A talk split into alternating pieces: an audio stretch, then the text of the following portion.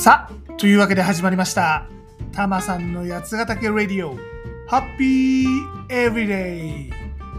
この番組は八ヶ岳南麓でハッピーに暮らしているタマさんが八ヶ岳暮らしの魅力、地方移住やワーケーションについて、そして日頃考えているよもやまな話をダラダラとする、そんな番組でございます。肩の力を抜いてのんびりとお聞きください。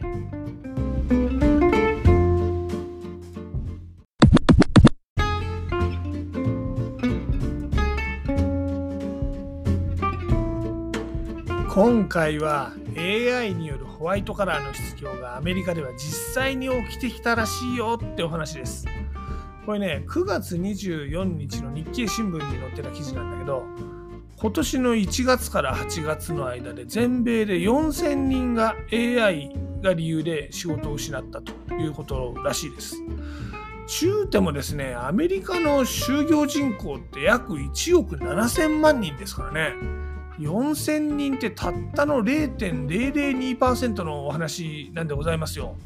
だからこれ エーアイ が人間の仕事を奪ったってことでニュースになってはおりますが、まあ、ぶっちゃけそこまで社会に対するインパクトはまだない状態です。ただ調査会社はこれからあの失業失職の理由にですね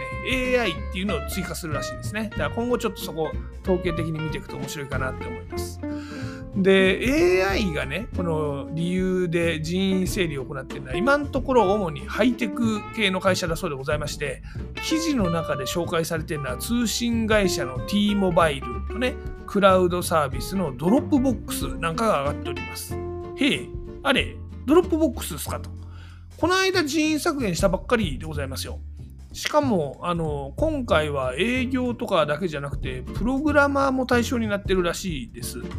あのまあ、シーイーオー が言うにはですね、 エーアイ を使うことでこのプログラマーの生産性が高くなるんで人数は絞っても大丈夫、それよりは新しい領域の人材と、まあ、入れ替えをしていくということなんだそうでございます。まあね、ドロップボックス、タマさんもにねんちょいほど在籍しておりましたが、ここはね結構毎年ドラスチックに組織改変するのね。縦だったものを横にしたりとかね、各地域に分散していた機能を本社に集中させたりとかね、で逆に横だったものを縦にしたりとか、本社に集中してた機能を廃止して各地域に任せたりとかね、まあ、そのたんびにこれまでその仕事やってた従業員に関しては減らして、で新たな領域で採用するっていうのを繰り返している会社です。まあ、外資系はね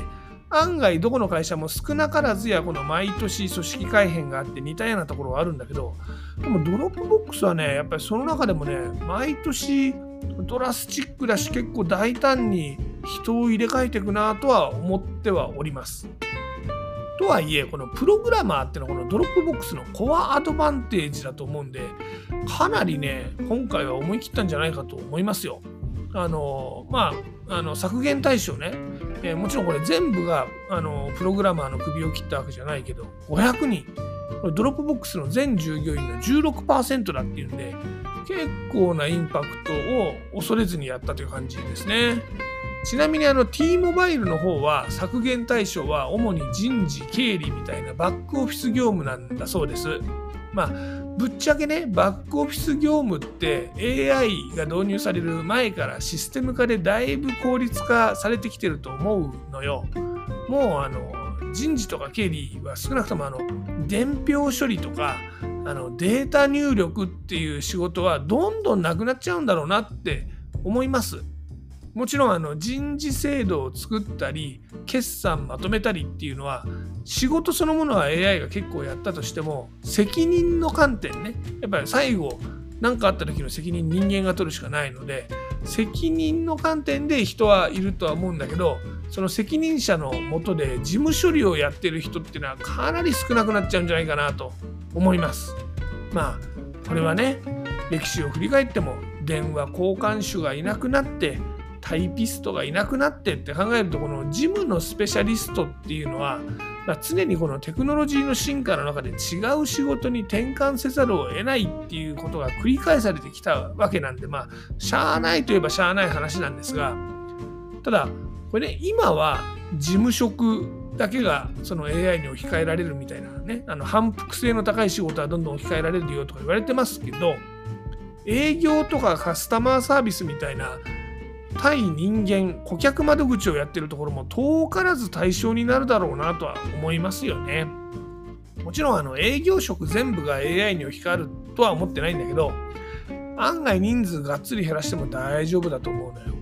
だってさ、少なくともこのカスタマーサービスのファーストラインなんかは全然 エーアイ で対応できると思わない？だってファーストラインのコンタクトセンターって基本的にはマニュアルに書いてあることを回答するわけじゃない。だったらこれ エーアイ が検索して生成 エーアイ が音声回答すればかなりカバーできるよね。で、セカンドライン以降のね、そのなんか問い合わせの時の障害切り分けとか根本原因対策みたいな、そういうところは人間がやるかもしれないけど、決まったことを対応する組織はかなり エーアイ に置き換わると思いますよね。で、あの営業もね、このインサイドセールスとかね、こういう エーアイ で対応する可能性もあるんじゃないかなと。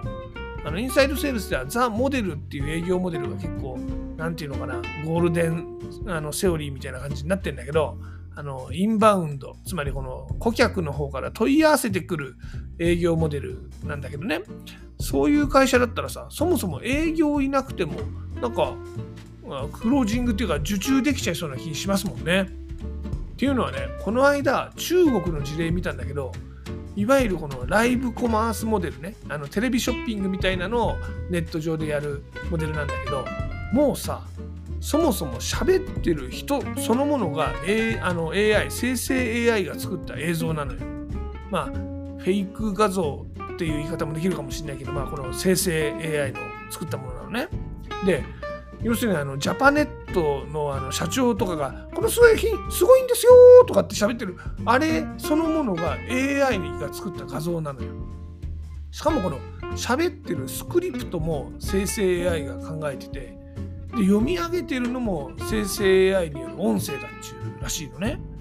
で、またこのね、喋ってる人がよくあの エーアイ に画像を作らせると出てくるあのインチキ臭い完璧美人みたいなやつじゃなくて、絶妙なレベルで可愛くない。まあそこら辺にいそうな感じの人が喋ってる。っていうのもね、また怖いなと思うんですよね。こうなるとさ、もう商品さえあれば売っちゃうことっていうのは エーアイ ができるようになってきちゃうわけよ。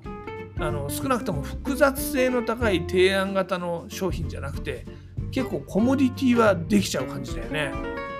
さらにさ、一歩進んじゃえば当然商品開発も エーアイ がかなり入ってくると思うんだよね。そう考えるとさ、なんかこんなん売れんじゃねえって エーアイ が考えて、こうやって売っちゃえって売って、なんかもう エスエフ の世界になってきちゃいますよね。まあもちろん今んとこはそれこそこの エーアイ を開発するための技術者っていうのも必要だし、そのベースメントとして数学とか半導体とかね、そういう優秀な技術者は必要なんだけどさ、でもそれってさ、優秀な人だけでいいわけじゃん。いやー、これ怖いよね。しかもさ、ね、優秀な人は仕事もらえるわけだけど、その他の人だって人間さ、いきなり優秀にはならないわけじゃない？で、結構さ、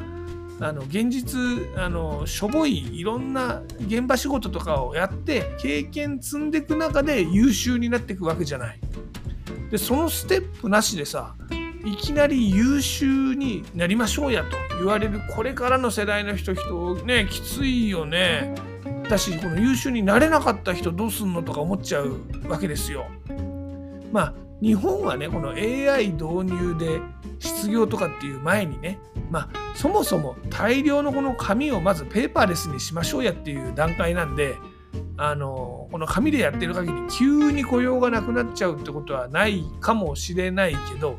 でもいずれこの波は来るわけですよね。他の国がそうなるわけだから。その時にさ、いわゆる事務仕事しかできない人、まあ、例えば今派遣社員で働いてる人とか、一つの大企業の中でずっと事務、この経理とか人事の下っ端現場仕事をやってた人って、一気にその時大変なことになっちゃうんじゃないかなって思うのね。これさ、リスキリングとかさ、配置転換とかって言うけどさ、もうリスキリングだってそんなある日突然魔法でえいみたいな感じで私 エーアイ エンジニアになったのなんてさ慣れるわけないからさ時間かかるじゃん。でさどうすんのと。でね全員が新しい仕事に就けるとも限らないだろうしさ結構厳しいことになってしまう事務の方ってのはこれからたくさん出てきちゃうんじゃないかなと想像しています。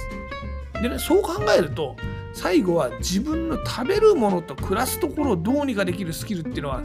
実は一番最強なんじゃないですかと思い始めております。タマさん、まあ、これ八ヶ岳に暮らしてるからっていうのもあるんですが結構タマさんの周りにも家庭菜園みたいな小規模な畑やってる人も結構いて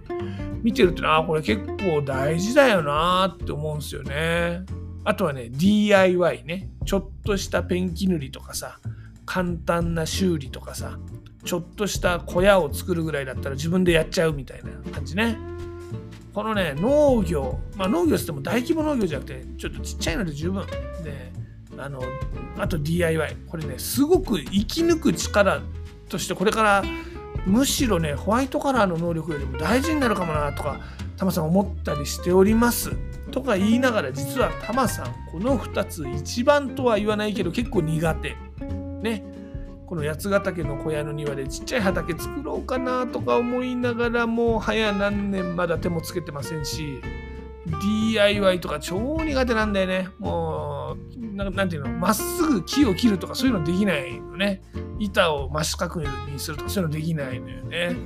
いやこれね生きていくために大事なことだからこれからねちょっとだけちょっとずつ頑張ってみようかなとは思ってんだけどねってな感じです今回は。はい。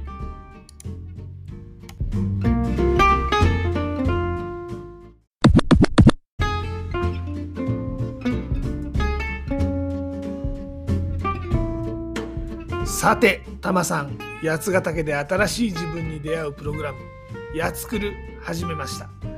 日常を離れた八ヶ岳でワークショップやリトリート体験をすることで新しい自分を発見します。詳しくはタマさんのブログやつなび ワイ エー ティー エス ユー エヌ エー ブイ アイ ドット ジェーピー の記事を見てみてください。メール会員の登録も絶賛募集中ですよ。やつなびでは八ヶ岳で楽しめるアクティビティや移住に役立つ情報もお届けしています。また八ヶ岳暮らしについては エスエヌエス でも案内しています。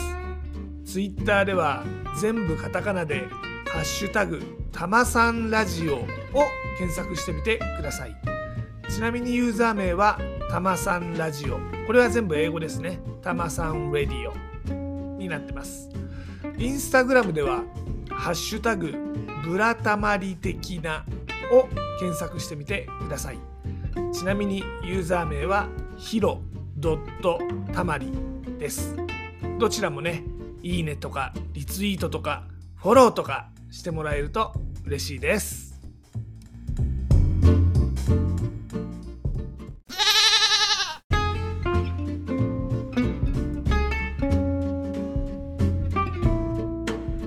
で今回のエンディングテーマですが愛のストーリーをおかけします。あの今回はねあの エーアイ のお話ししましたんでねあの エーアイ と書いて両方大文字で書いて愛でございますよ、ね。まあ、愛の歌ってね、まあ、ぶっちゃけこのねストーリーぐらいしかタマさん知らんのですね。あの一番売れたやつだと思います。あの一人じゃないからってやつですね。でもまああの今回ちょっとタマさんもストーリー膨らませて話してみましたけどドギャンとでした。あのそんなにねあの的外れでもないストーリーだったと思うんですよ。というわけでストーリー悪くない選曲だと思いますよ。で例によって僕はジャスラックに参加しているわけではないのでこの番組の中でこの曲をお届けすることはできません。なのでご自身で番組の後で配信サービスとかでこの曲を聴いてみてください。でもちょっとだけお手伝いさせていただきます。アレクサ愛のストーリーかけて。ではごきげんよう。また次回。